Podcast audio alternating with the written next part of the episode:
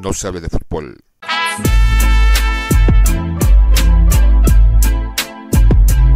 No, se, hable de, fútbol.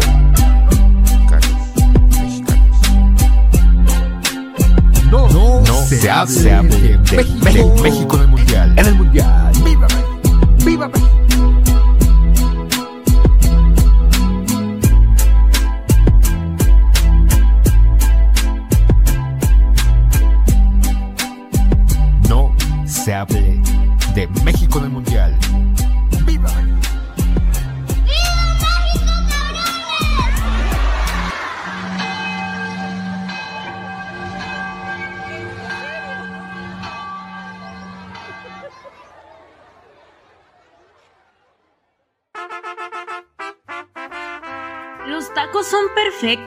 Longaniza, campechanos, suadero y de cabeza.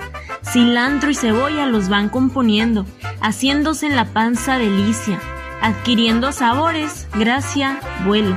El taco, solo el taco apareció completo y orgulloso, nació completamente terminado, se enrolla en una tortilla y sabe que lo quieres. La torta quiere ser hamburguesa y pambazo, la enchilada quisiera tener alas, la arepa es una gordita desorientada, la quesadilla quiere ser flauta, el sope estudia para guarache. La tostada trata de imitar a los chilaquiles, pero el taco quiere ser solo taco. Y todo taco es taco, desde carnitas a barbacoa, desde aguacate a cecina, desde la tortilla hasta su relleno de oro. Güey, estoy esperándote desde las 10 aquí en Beethoven, no sé qué pedo. No sé si tuviste ahí algún problema o si vas a llegar o qué pedo. Voy a esperar. 10 y media y si no ya me voy a mi casa, no mames. Ahorita me da pues, más chance de llegar, güey. Yo estoy con el pinche tiempo medido. Ya me fui, güey, ya. No tengo tanto tiempo, no mames. Ojalá que estés bien, güey. Ahí nos vemos luego. Existe entre los mexicanos una fama que consiste en que los mexicanos somos impuntuales, entonces en este sentido, pues el Sila demostró su impuntualidad. Nos quedamos de ver a las 10 de la mañana en un punto determinado de la Ciudad de México. Este cabrón me manda un mensaje, pero pues él no, tiene como para llamarme y no tengo yo como para recibir el mensaje, es decir, no tengo internet. Entonces pues no hay comunicación. Yo a la media hora de esperarlo decidí irme y me habla para decirme aquí estoy ya, güey. ¿Dónde estás? Vas a llegar tarde. Entonces pues ya, la de siempre, la de siempre. Pinche Sila llegando tarde, que tuvo cosas que hacer, entregar un papeleo, entonces ahí voy, como pendejo en su búsqueda. Ahorita pues seguramente lo voy a ver ahí a lo lejos y lo voy a encontrar a ver qué cosas tiene que decir. Llego al lugar pactado y el pinche Sila ahí está con su pendejada, sin cubrebocas. Entonces voy, nada más quiero registrar este momento para ver con qué pinche pretexto sale o con qué mamada que son las de siempre, que tiene trabajo que hacer, que la chingada, a ver qué dice. Al cabrón le combinan sus, sus zapatitos con su cubrebocas azul. O sea, eso sí lo cuida el hijo de la chingada. Dejarme aquí parado, no. Su gorrita combina con su pantalón, entonces pues ya. No mames, no, no, no mames. Nada, yo que tengo un pinche paciencia. ¿Qué pedo, pinche Sila? Otra vez llegando tarde. Yo te envié un mensaje que tu capacidad adquisitiva no te dé para pagar datos, no es mi pedo. Estás bien pendejo, pero bueno, omite, omite el contenido de esos mensajes de odio que te mande. Que voy a incluir. Normales, ¿no? O sea, siempre me andas mentando a mi madre y diciéndome no sé qué tanta chingadera. Ya, pinche puto. Pero bueno, vamos a chingarnos un taquito de canasta, ¿no? Nada más para probar y lo terminamos y comentamos nuestras impresiones. Pues nos acabamos de comer nuestros primeros tacos, unos tacos de canasta que tienen una preparación muy curiosa. Se llaman también tacos al vapor. Eh, son tradicionales de la Ciudad de México. Obviamente los encontramos en otros estados, La Escala, por ejemplo. Pero eh, es eh, una especie de taco ambulante, el taco al vapor también le dicen. es común que una persona que anda en una bicicleta los esté ofreciendo y en este caso nos tocó la suerte de encontrarnos. Yo pedí uno de chicharrón y uno de moronga, que pues es un, contenido extraño para este tipo de tacos. La verdad yo no había visto ninguno, pero eh, los sabores son eh, intensos, digo, como desayuno es pesado, pero están bastante bien. ¿Tú cómo los viste, Sila? Pues es parte, este, encontrarlos, como bien los dices, en, en- en una bicicleta. Eh, recuerdo que, por ejemplo, cuando iba a CEU a la biblioteca central, a veces, pues, uno le da hambre y, pues, con poco dinero, pues, agradecía mucho que estuvieran estos visitaqueros cerca para comprarles, a veces en órdenes de tres o cuatro o cinco, a costo, a bajo costo. Debo recalcar que normalmente la tradición es que sea una bicicleta con su canasta y ah, colgando de la canasta los recipientes con salsa.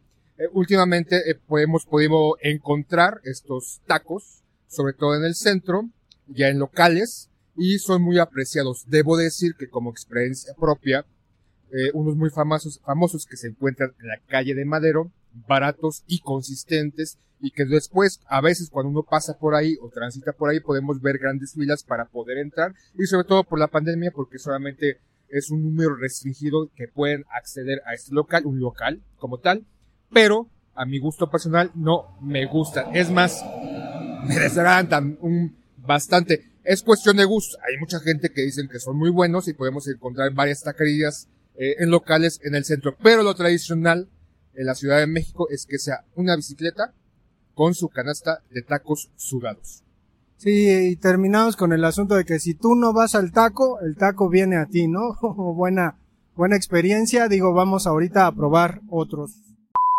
Acabamos de hacer un pequeño estudio taxonómico acerca del taco, porque resulta que acá por las calles de, de la Ciudad de México, pues nos encontramos un lugar en donde supuestamente venden tacos dorados o tacos fritos, sin embargo, ahorita que nuestro maestro gourmet del taco, eh, Sila, acaba de ver el tamaño, ¿no? El grosor de esos tacos fritos, pues dice que no son tacos, que son flautas. ¿Qué pedo, Sila? No, bueno, también tenemos que entender esta cuestión de- del taco y sus variantes, ¿no? Cuando es un- una tortilla con un ingrediente y la enrollas y la sumerge- sumerges en grasa, queda como un tubito. A eso se le llama una flauta, como el primo hermano del taco. Entonces, estas propiamente, aunque la gente la conoce aquí, este, donde está el local, puesto y sus alrededores como los tacos, pero son propiamente flautas y se ven pues bastante buenas. Hay, hay gente a esta hora. Hemos, eh, de- diremos que es, temprano el día de hoy y sí hay una pequeña fila donde están esperando sus órdenes y es flautas. Entonces diríamos que el taco dorado es una tortilla frita y la flauta es un taco dorado pero más grande. Digo, por eso estamos en problemas en esta investigación gourmet. Más que una investigación gourmet, porque obviamente no podemos decir cuáles son los mejores tacos, porque tendríamos que hacer realmente una investigación, salir a varios puntos de la Ciudad de México y probar cada uno de ellos y posteriormente deliberar de estos. Más que nada es como nuestra percepción y nuestra experiencia sobre el taco. Y sí, hay muchas variantes en esta cuestión de la tortilla con algún guisado y cómo se presenta. Se me hace que no quisiste disparar los pichos. Sila. Bueno, vamos a otros tacos, en este caso de tripa. Pues aquí estamos, después de chingarnos dos tacos de... Ay, cabrón, yo todavía traigo el... ¡Qué La enchilada, la enchilada, pero es curioso porque nos caracterizan a los mexicanos como cuates que sabemos aguantar el picante y sí, obviamente lo aguantamos, pero ¿cómo pica? ¿Cómo te fue, Chila? Chila, no mames. No puedo ni hablar, pinche lengua la tengo ardiendo como volcán.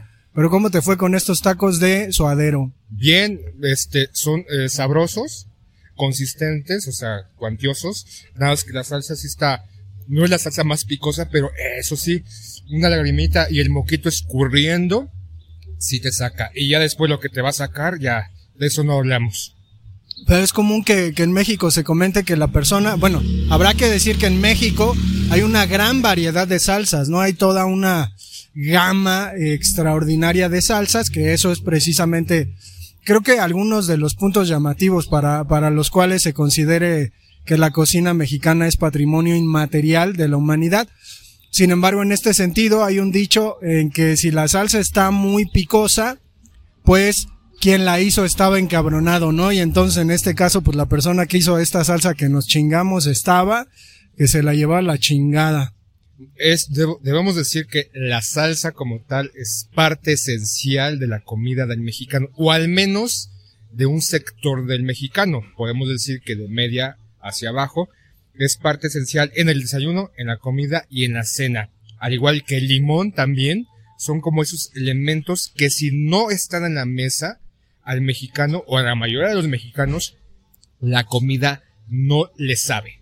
Y habrá que, que decir que eh, la preparación de las salsas es todo un arte, ¿no? Me parece que, que toda esta herencia barroca que tenemos en México se materializa en este tipo de salsas, que habrá que decir que pues ya en la, en la Roma antigua se realizaban algunas salsas y que llegaron a ser grandes descubrimientos, pero en México creo que sí es todo un arte porque las encontramos de todos los sabores, de todos los colores y eh, suelen aderezar en este caso al taco, ¿no? Es decir, un taco sin, sin salsa No es un no es un taco y además habrá que decir que hay grandes negocios en donde la gente va por la salsa, es decir, lo que hace ricos a los tacos en ocasiones es la salsa, pero no sé si quieras contarnos, Isla, sobre el proceso que eh, registramos a la hora de estar comiendo este taquito de suadero.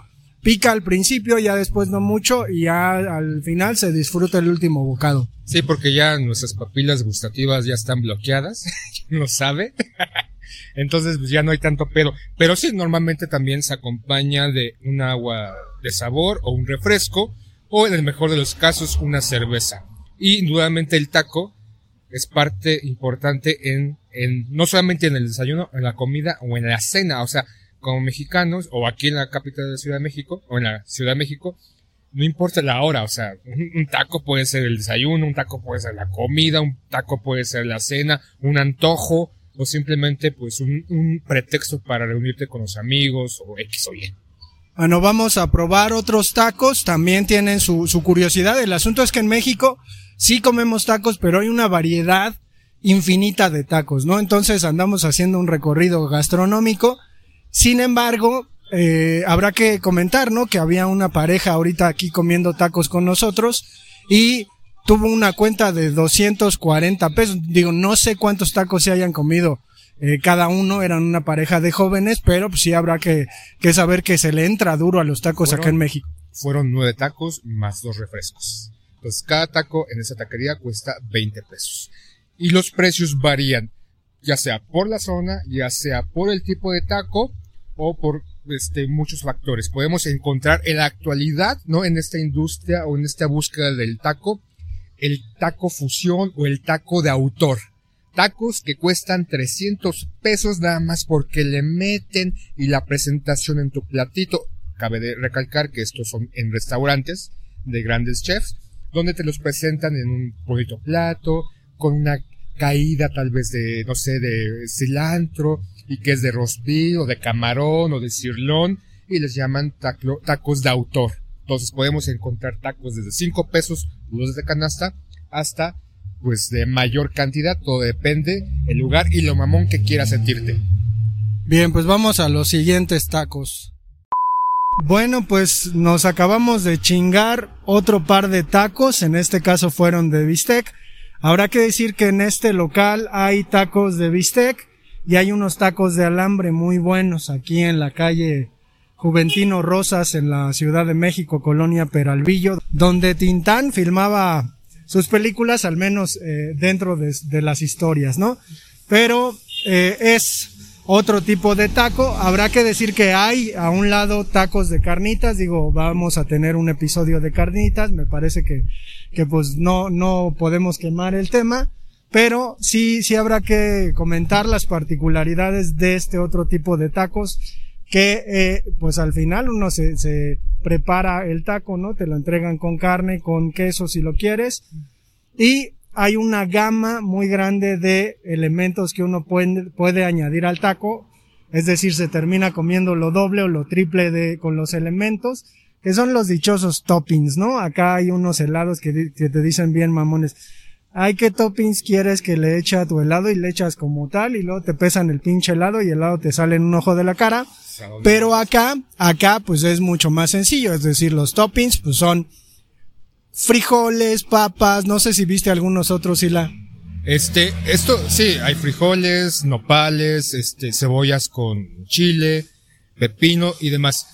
De- Guacamole. guacamole. Debo decir que, por ejemplo, en, en los 90 y en el 2000 había unos tacos muy famosos que todavía siguen, pero creo que han perdido un poquito como es, ese mito, que eran los famosos tacos chupacabras. Ahí en, el río Churubusco, entre el límite de la delegación, bueno, Miguel Benito Juárez, me parece, y Coyoacán, que tenían este, este, este plus que eran los toppings, ¿no? Entonces llegabas al chupacabras, pedías un chupa especial, te lo entregaban y tú le metías pues lo que querías, eh, papas, nopales, frijoles y demás. Y como bien lo dice el poeta, este taco se hacía un monstruo, ¿no? Un Frankenstein. Entonces pagabas, no sé, 10, 15 pesos y pues con uno o dos ya quedabas súper satisfechos. Ya muchos en la actualidad o algunos taqueros o lugares donde venden tacos tienen estos toppings. Varían en su calidad, en su sabor y demás. Ya tú vas a estos lugares y le, y le colocas lo que tú quieres. También es importante reca- recalcar, ¿no? Que el mexicano, si le das una tortilla y le das cualquier cosa, lo hace un taco. Y es parte de la cultura gastronómica y obviamente la necesidad del mexicano en la comida. Podemos recordar que, por ejemplo, en los pueblos o en eh, épocas anteriores, este, 40, 50, pues no había mucha, en, pueblos aledaños a la Ciudad de México, en Querétaro, este, eh, Hidalgo y demás, pues en pueblos pequeños, pues no había mucho que comer, ¿no? Por, por las condiciones. Entonces, normalmente era tu tortilla, tu chile y tus frijolitos. Y ya si tenías un momento muy especial o de gran bonanza, pues carne, pollo o cualquier otro elemento. Pero normalmente llegaban a la casa, invitados, se les ofrecía unos, sobre todo los frijoles de olla, no mames, o sea, si tú vas a un pueblito, a un lugar de estos y pides unos frijoles de olla, son una chingonería, con tu chile verde y tus tortillas de comal hechas a mano, una delicia. Y habrá que, que decir que, que como mexicanos, o al menos dentro de la Ciudad de México, ha cambiado mucho la dinámica de la adquisición de las tortillas, ¿no? Desde que llegaron pues los centros comerciales, los supermercados a vender tortillas de una calidad verdaderamente mala, las tortillerías, que son estos locales en donde se venden tortillas, eh, muy, muy de barrio, pues dejaron de vender tanto. Sin embargo, creo que ahorita se ha, se ha ampliado un poquito más la oportunidad de que la gente compre porque han ampliado sus horarios. Antes me parece que a las 4 de la tarde ya no había tortillas y pues uno se las tenía que ingeniar, a lo mejor recalentar las tortillas, que también es una cuestión muy común acerca de, de los tacos con tortillas recalentadas, pero hoy en día en los barrios, pues las personas por la necesidad que tienen una tortillería suelen cerrar incluso a las 10 de la noche, es lo que me enteré ahora que vine acá a la Valle Gómez con mis papás. Pero bueno, hay un tipo de taco que es muy curioso y que es una especie de premio que al menos a mí me tocó. Digo, al Sila no sé si le tocó porque como, como era un príncipe, pues no lo mandaban a las tortillas al cabrón. Pero pues yo como tenía un chingo de hermanos, el taco de sal. Ah, sí. Llegar, llegar a la tortillería, te pesan el kilo de tortillas o lo que quieras llegar, tomas la tortilla de hasta adelante, eh, obviamente dentro de- del expendio de tortillas hay un salerito que normalmente suele ser de barrilito rojo de plástico. Uno le echa sal al taco, lo envuelve y te lo comes como premio a estar esperando un buen rato en la cola de las tortillas. Sí, y lo podemos ver en la mayoría de las tortillas de barrio, que se encuentra este sal, y en, en algunas incluso de repente venden salsas. Entonces te dejan como una muestra de una salsa en especial, entonces tú llegas y también le pones un poquito de salsa a tu taco y la degustas y ya si quieres te la llevas, obviamente pagándola. Es importante decir que el mexicano es importantísimo el taco. Y no solamente importante el taco, sino el maíz de lo que está hecho. Somos los hijos del maíz. Nuestras culturas prehispánicas eh, era parte importante en la zona, el maíz, parte fundamental de su alimentación. Y no solamente por la tortilla, sino por sus múltiples formas de utilizarlo para la alimentación del mexicano. Y cabe recalcar también que en la actualidad, o desde hace un par de décadas, México ha sufrido una constante debacle dentro del maíz. Y no solamente en la producción, sino que estamos importando maíz del extranjero y principalmente de Estados Unidos. O sea, ¿cómo es, cómo es posible que en México, que es un país de maíz, ¿no? Estemos exportando el maíz. Y no solamente exportando el maíz, sino maíz transgénico, que ha sido un problema en, la- en- el país, ¿no? Porque está afectando a los productores nacionales, al país, al, al maíz criollo, porque si no saben, el maíz transgénico es un maíz que fue modificado genéticamente para sobrevivir, sobrevivir en cualquier tipo de intemperie, en cualquier tipo de suelo, y una de sus características es matar el maíz aledaño, ¿no? O sea, si tú tienes una parcela, ¿no? Tú eres un productor pequeño, siembras tu maíz y el de al lado es una gran industria un gran consorcio, por ejemplo, Monsanto, que son los que venden las semillas, porque cabe recalcar que tienes que comprar directamente con esos productores. Se dice que el maíz transgénico fue hecho porque en el mundo estaba sufriendo una hambruna y que era para salvaguardar y para eh, alimentar este, a todo el mundo y por eso vamos a hacer ese pinche maíz. El, hambre, el hambre sigue en, en- en el mundo y aquí en México está muy cabrona. Incluso hay, ha habido campañas en contra del maíz transgénico, porque no solamente afecta al maíz, sino afecta a la tierra. Lo siembras y la tierra ya no puede producir cualquier otra cosa que no sea ese maíz en específico, Monsanto o cualquier otra.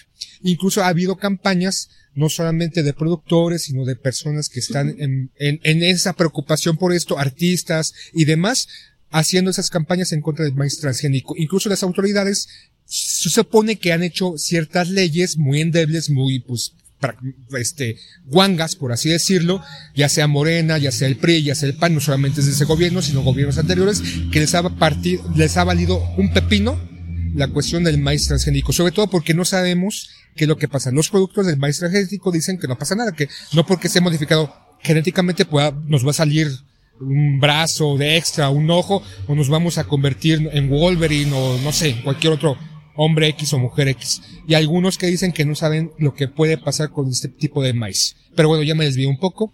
Y es importante el maíz para hacer el, la tortilla. Y sí, actualmente pues podemos encontrar esas tortillerías en los centros comerciales con una carencia, una calidad no tan buena como antaño. Sí, habrá que, que comentar que esta organización que comenta Sila es... Eh, Monsanto. Sí, pero hay una resistencia, ¿no? Dentro de ciertos productores de nuestro país que, que además se resisten acercándose a la tradición de la milpa, que es donde se, se cría a este maíz. Habrá que comentar que el maíz, pues es un gran legado de nuestras culturas prehispánicas. Eh, su, y, y curiosamente, estamos hablando de culturas prehispánicas y viene pasando un personaje Danzante. un danzante, un eh, conchero. A lo mejor escucharon sus, sus conchitas ahí. Pero bueno, eh, creo que, creo que esta organización que se opone a Monsanto y a un montón de tejes manejes con el maíz es sin maíz no hay país, en donde el propio chef Enrique Olvera, uno de los más reconocidos del mundo, pues eh, está metido, ¿no? Él tiene milpas en Xochimilco, intenta hacer algo por la producción nacional del maíz. Quiero, quiero quedarme con la idea de que para nosotros los mexicanos a la hora de poner en el centro de nuestras mesas eh, las tortillas de maíz, pues lo que tenemos es un sol hecho de maíz, ¿no? Un sol que irradia hacia todos los alimentos. Nosotros compartimos las tortillas. En mi casa decían ya no tra- traguen tantas tortillas, parece que están jugando brisca, que es como jugar a las cartas, porque pues éramos cuatro hermanos y comíamos como, como pelones de hospicio. Pero sí habrá que, que decir que, a pesar de que como mexicanos a veces se nos olvida el significado de este elemento alimenticio que tenemos, pues no lo podemos olvidar, ¿no? Porque precisamente los dioses prehispánicos, a la hora de crear a los seres humanos, nada que, que Dios agarró barro y que creó nada, mis huevos, que lo que hicieron los dioses, lo que hicieron los dioses fue mezclar su sangre con maíz y de ahí aparecimos los mexicanos. Ya todo lo demás es ficción. Inventos de gente pendeja. Vamos a otra taquería, ya no vamos a chingar porque estos tacos son más eh, por la tarde, pero ahorita les comentamos de esos tacos. pues llegamos a la taquería en la que venden tacos. Bueno, de hecho ahorita hay tacos para quien quiera, pero suelen ser tacos que se consumen en la tarde.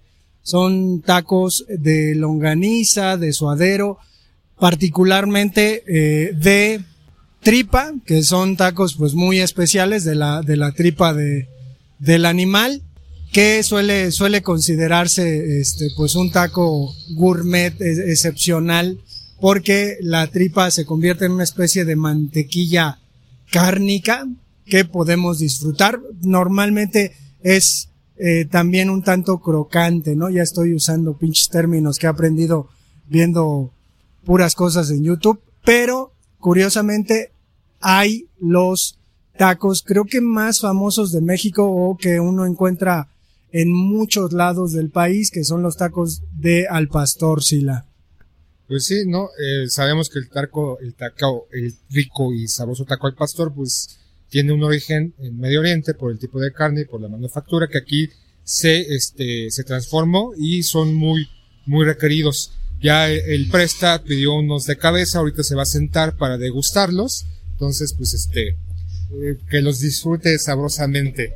Cabe decir que también nos tomamos una pequeña coquita porque en el mito, este, popular dicen que cuando comes varias cosas en la calle para cortar cualquier cosa, te tomes una coca. Así que no, no, no, no me señalen, ¿no? Normalmente no tomo coca, pero bueno, las circunstancias hacen que me tome una rica y asquerosa coca. Chale.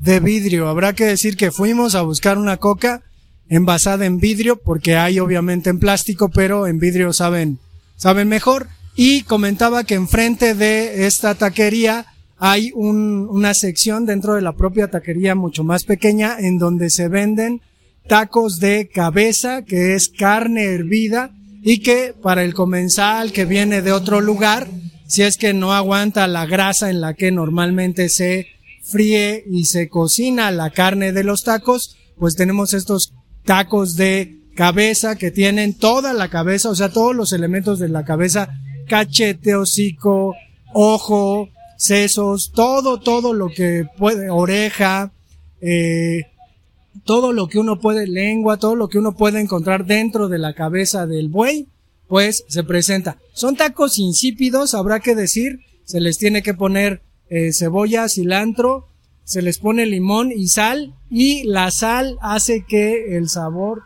como dicen, explote en la boca del comensal, pero sí son tacos que me parece en la Ciudad de México están mucho mejor preparados que en cualquier lado. Me ha tocado comerlos en Veracruz, en Hidalgo, incluso en Tabasco.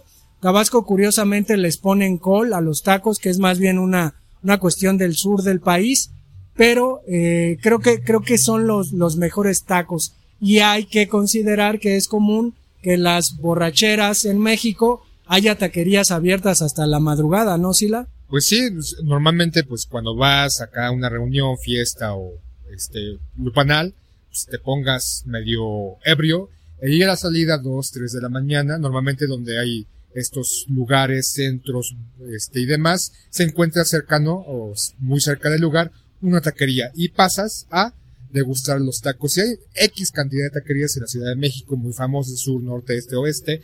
Para muchos, pues, una u otra es este, la mejor, ¿no? Aquí es una cuestión de gustos, una cuestión de dónde te desenvuelves. Y normalmente, pues, podemos tener tacos de diferentes variantes y calidades, ¿no? incluso hacer, este, decía, tú dale a un mexicano una tortilla, y un guisado y inmediatamente te dará un taco. Incluso pues hay gente pues que para comer o sentirse que coma bien se hace un taco de cualquier cosa en la, mesa, tiene su guisado o cualquier otro elemento pues para comérselo lo hace taco. Y es parte de pues la, la ideología del mexicano, más menos de, dependiendo de la persona y el lugar, pero podemos encontrar una gran variedad de tacos en la Ciudad de México y cada uno, cabe recalcar, tendrá sus favoritos ya sea el tipo de taco, taco de carnitas, de pastor, de, de nana, de nenepil, lo que tú quieras, cada uno tendrá su preferido. Y hay unos tacos muy, muy eh, particulares también en la Ciudad de México que digo, no nos va a tocar ir a, a ver. Seguramente ahorita que andemos haciendo un recorrido por aquí, por el centro de la ciudad, veremos algunos. pero los tacos de guisado son, son tacos curiosamente en donde los guisados comunes en, en la Ciudad de México, habrá que decir eh, clase media para abajo, es de donde nosotros estamos hablando. Eh, tenemos todos estos sabores domésticos, todos estos sabores eh, muy maternales del sazón de la casa, eh, metidos en un taco dentro de un puesto. Entonces mucha gente come tacos, tortas de papa, eh, chile relleno, moronga, frijoles. Hay una inmensidad, es decir, dentro de la propia clasificación de tacos, los tacos de guisado, pues son también un universo de tacos. También es importante decir, ¿no? Este, normalmente cuando vas a trabajar, cerca de tu lugar de trabajo, ya sea oficina o cualquier otro jale que le eches, se encuentran a la hora de la comida los tacos de, guisado. Yo debo de, de, decir en un ámbito personal que a veces saliendo del trabajo, yo trabajo en las alcaldía de Tlalpan y a veces tenía que ir al centro de Tlalpan a hacer alguna labor cerca de la alcaldía, uh, más en concreto Casa Frisac, un montaje o exposición y demás, se encontraban cerca de ahí, junto a la iglesia, los tacos de guisado. Y uno pues ya tiene hambre, pasa por ellos y realmente pues te hacen un paro, ¿no? Dos, uno dos, con eso ya tienes suficiente para seguir en la jornada. Igual puedes localizarlos en cualquier punto cerca de tu labor, de tu trabajo o incluso pues por mero gusto, ¿no? Pues tienes, no quieres cocinar, no quieres hacer nada y mejor te vas a comer un taco de guisado. Es mucho más nutritivo que una hamburguesa o una pizza o esta fast food, ¿no? Comida rápida, sobre todo de origen este anglosajón o estadounidense por encima, o sea, es mejor comerte un taco que una hamburguesa. Y, y habrá que decir que, que con la globalización, el taco, digo, nunca quedará en desventaja con estos alimentos, pero sí intenta, ¿no? Hacerse un espacio. Eh, hay tacos en otros lugares, en zonas mucho más caras.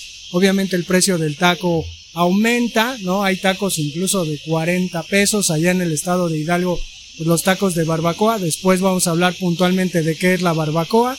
Eh, pues a 40 pesos el taco, ¿no? Entonces está, está canijo.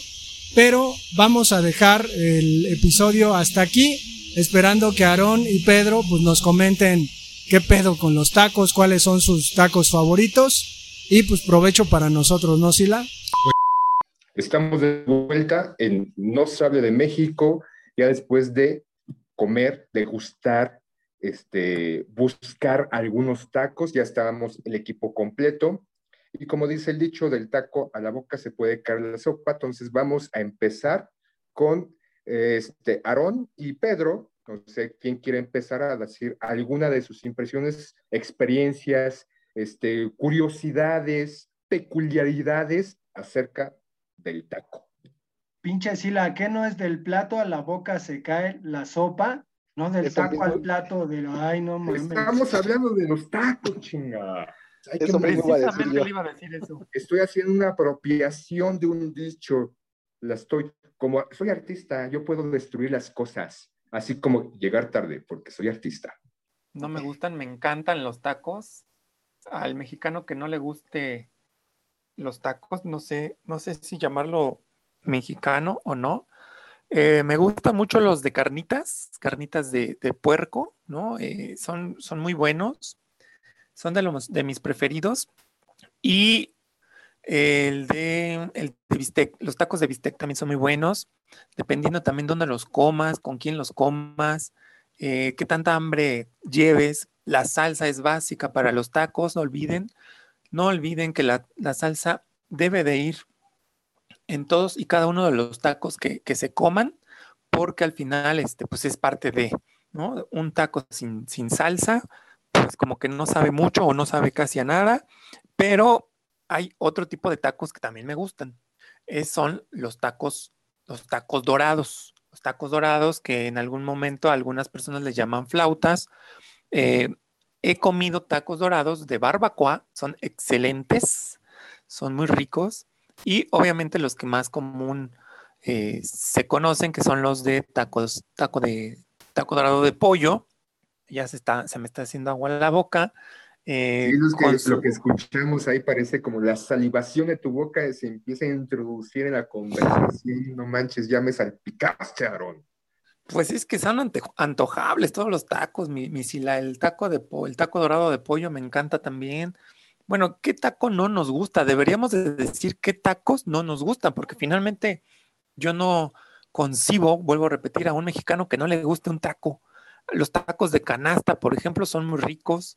Los tacos de, de suadero, todos los tacos son excelentes. No, no, no puedo decir que no me guste uno, porque al final todos los tacos son excelentemente ricos. Son parte del mexicano, eh, parte de la, del folclore que en México se encuentra, que también he de decir, no todos los tacos saben igual en, en, México. Para mí, los tacos de acá del, del DF, de Chilangolandia, son la neta del planeta, porque he ido, por ejemplo, una vez fui, fui a San Luis y vendían tacos al pastor.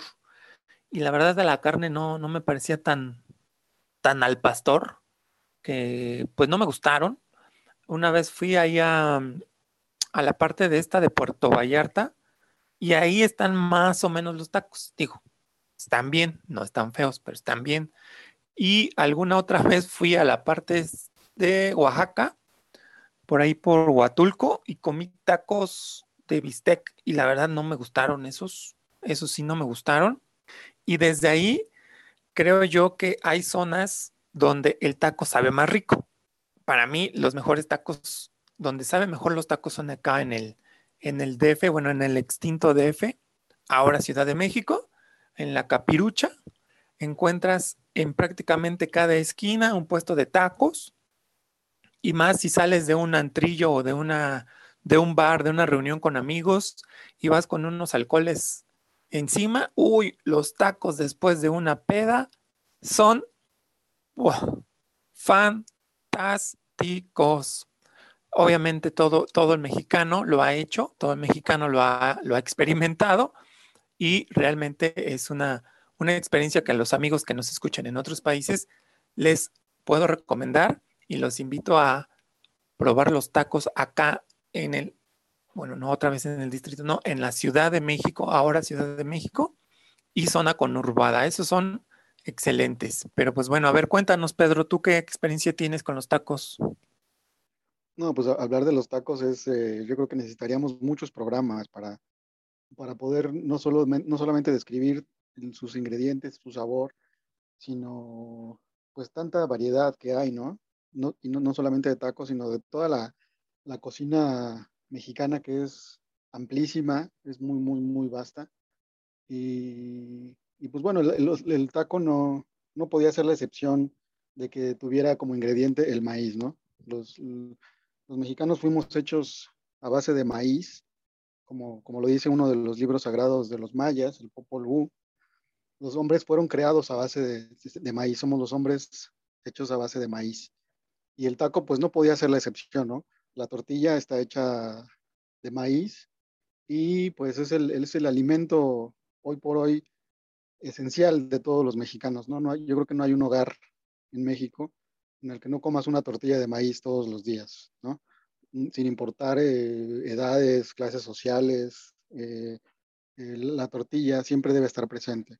Y, pues el, taco eh, tiene a la tortilla como como uno de sus ingredientes principales.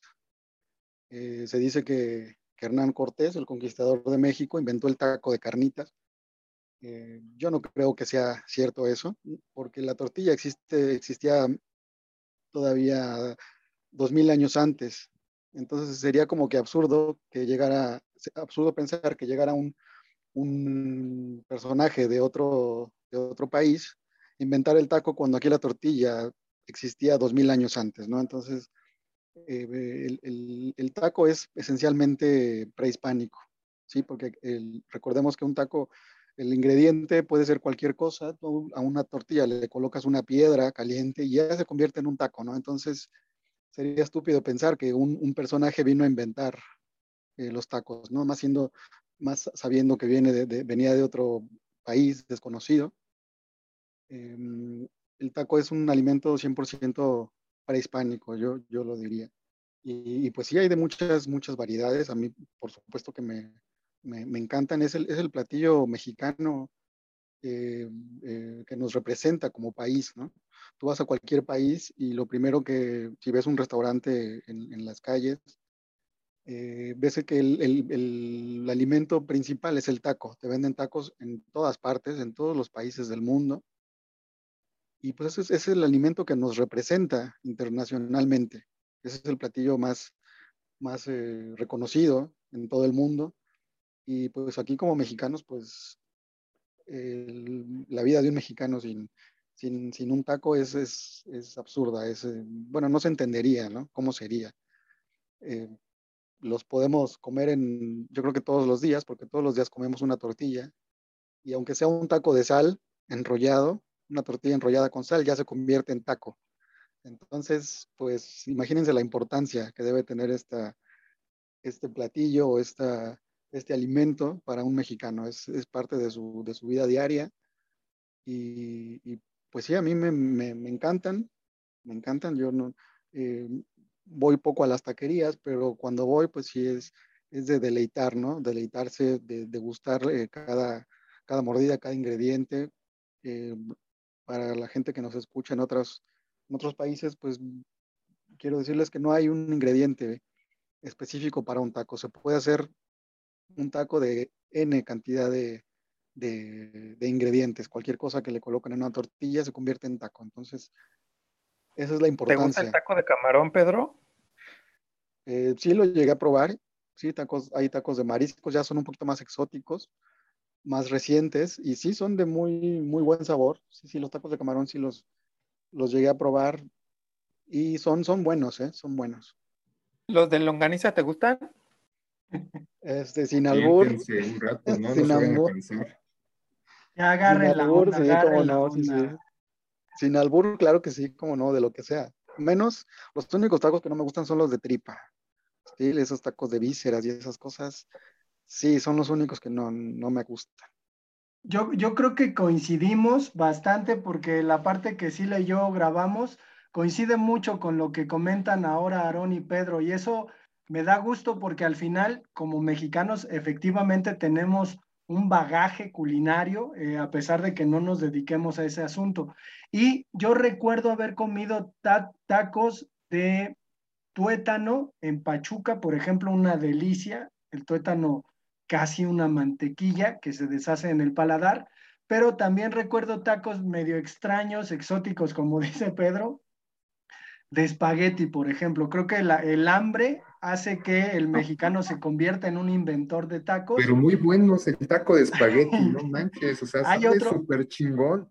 Hay otro que es el de sopa, ya para más hambriados, pero hay uno que es un manjar y ojalá que podamos cerrar esta parte del episodio con el taco placero, que creo que es muy de la Ciudad de México, pero que tiene un ingrediente muy, muy mexicano, que, que creo que solamente se, se puede degustar aquí, que es el pápalo, papá.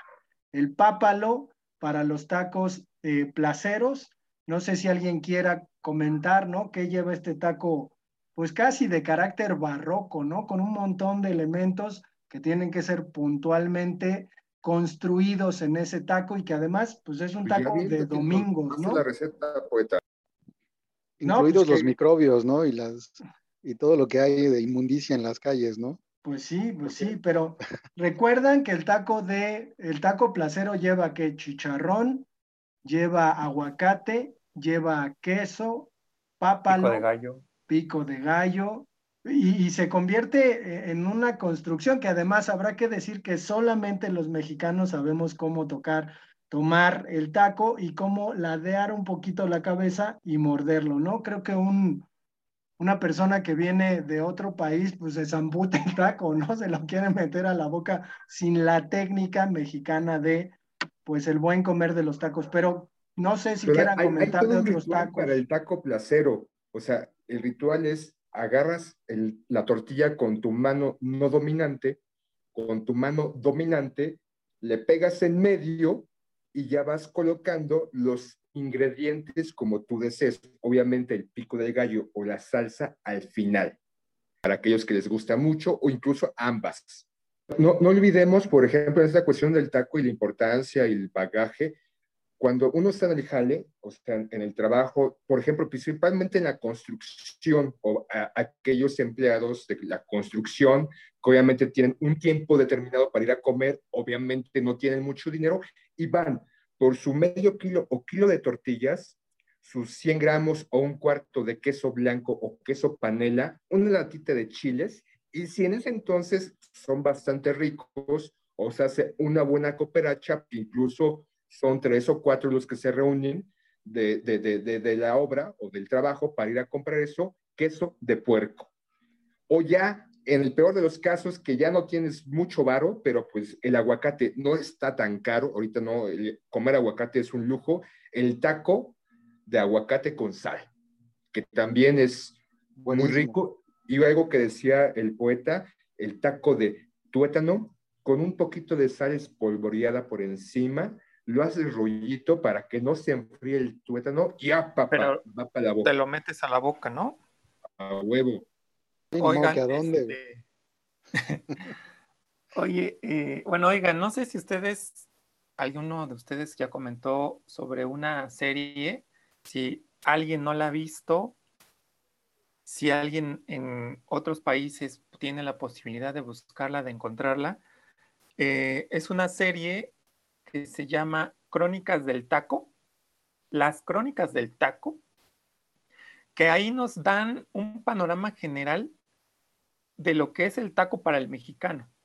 Hablan de diferentes tacos desde norte hasta el sur del país, los diferentes tacos que se pueden encontrar en México y, hay personas que pues bueno, de otros países que nos escuchan que no tienen como idea de lo que estamos hablando o no tienen mucho conocimiento de cómo es un taco o de qué se trata el taco, en esa serie podemos encontrar de manera más puntual eh, lo que es un taco para los mexicanos, ¿no? Los tacos tan, tan simbólicos de nuestra gastronomía mexicana. Bueno, hay, por ejemplo, me, me, acaba de comentar hace un par de tiempo atrás el poeta que hay una especie de documental, no sé, corrígeme poeta, ¿es documental o también es un como cortometraje hecho por la UNAM acerca también del taco, que incluso tú me comentabas que está mucho mejor que el de Netflix? Sí, Eli de Gortari, este, este apellido, ¿no? Que nos suena como a Ratari o a Ratero más bien. Bueno, Eli de Gortari dirige un, documental de, que la UNAM pues organiza mucho más este, pues académico el asunto, en donde se plantea, ¿no? Incluso el origen del propio taco.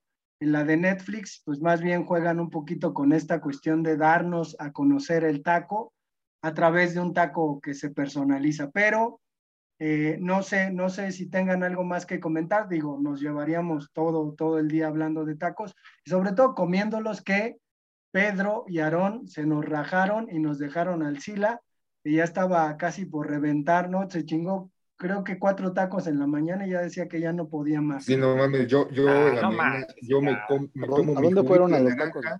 Mi frutita, mi tacita de café y a veces ya muy pues, acá arriesgado, unos huevitos, pero ya tacos en la mañana, ah, cabrón, no, sí. Me, Un tacote de longaniza, pues, este, pues sí, pues ahí tú primero pasa por él y ya después me cuentas cómo te fue. No sé si ustedes, ya para ir concluyendo, han probado este, el taco de este, grillos, Aarón Alejandro Canido, Oaxaca, con una salsa de molcajete encima. No sé qué es. Sí sí, sí sí, lo he probado. Y sobre todo que el taco también explora otras calidades y cualidades, incluso ingredientes que en su momento uno pensaría que no es posible o viable hacerlo taco, pero pues que el taco, cualquier cosa que le embutes, le marques, lo restriegues sobre su superficie, queda muy bien. Obviamente, cuestión de gustos. Pues vamos a dejar el episodio hasta acá. Nos despedimos, no sin antes mencionarles que tenemos eh, la versión de este podcast que se llama No se hable de fútbol, en el que pues hablamos de fútbol pinches necios, ¿no? Pero tenemos un correo electrónico que es no se hable de fútbol arroba gmail.com, tenemos eh, Facebook y pues nos vemos para el siguiente episodio. No se hable de fútbol.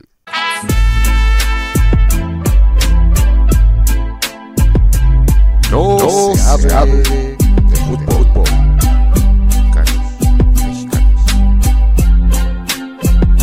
No, no se, hable, de, México. de México en el Mundial. En el Mundial. ¡Viva México! ¡Viva México!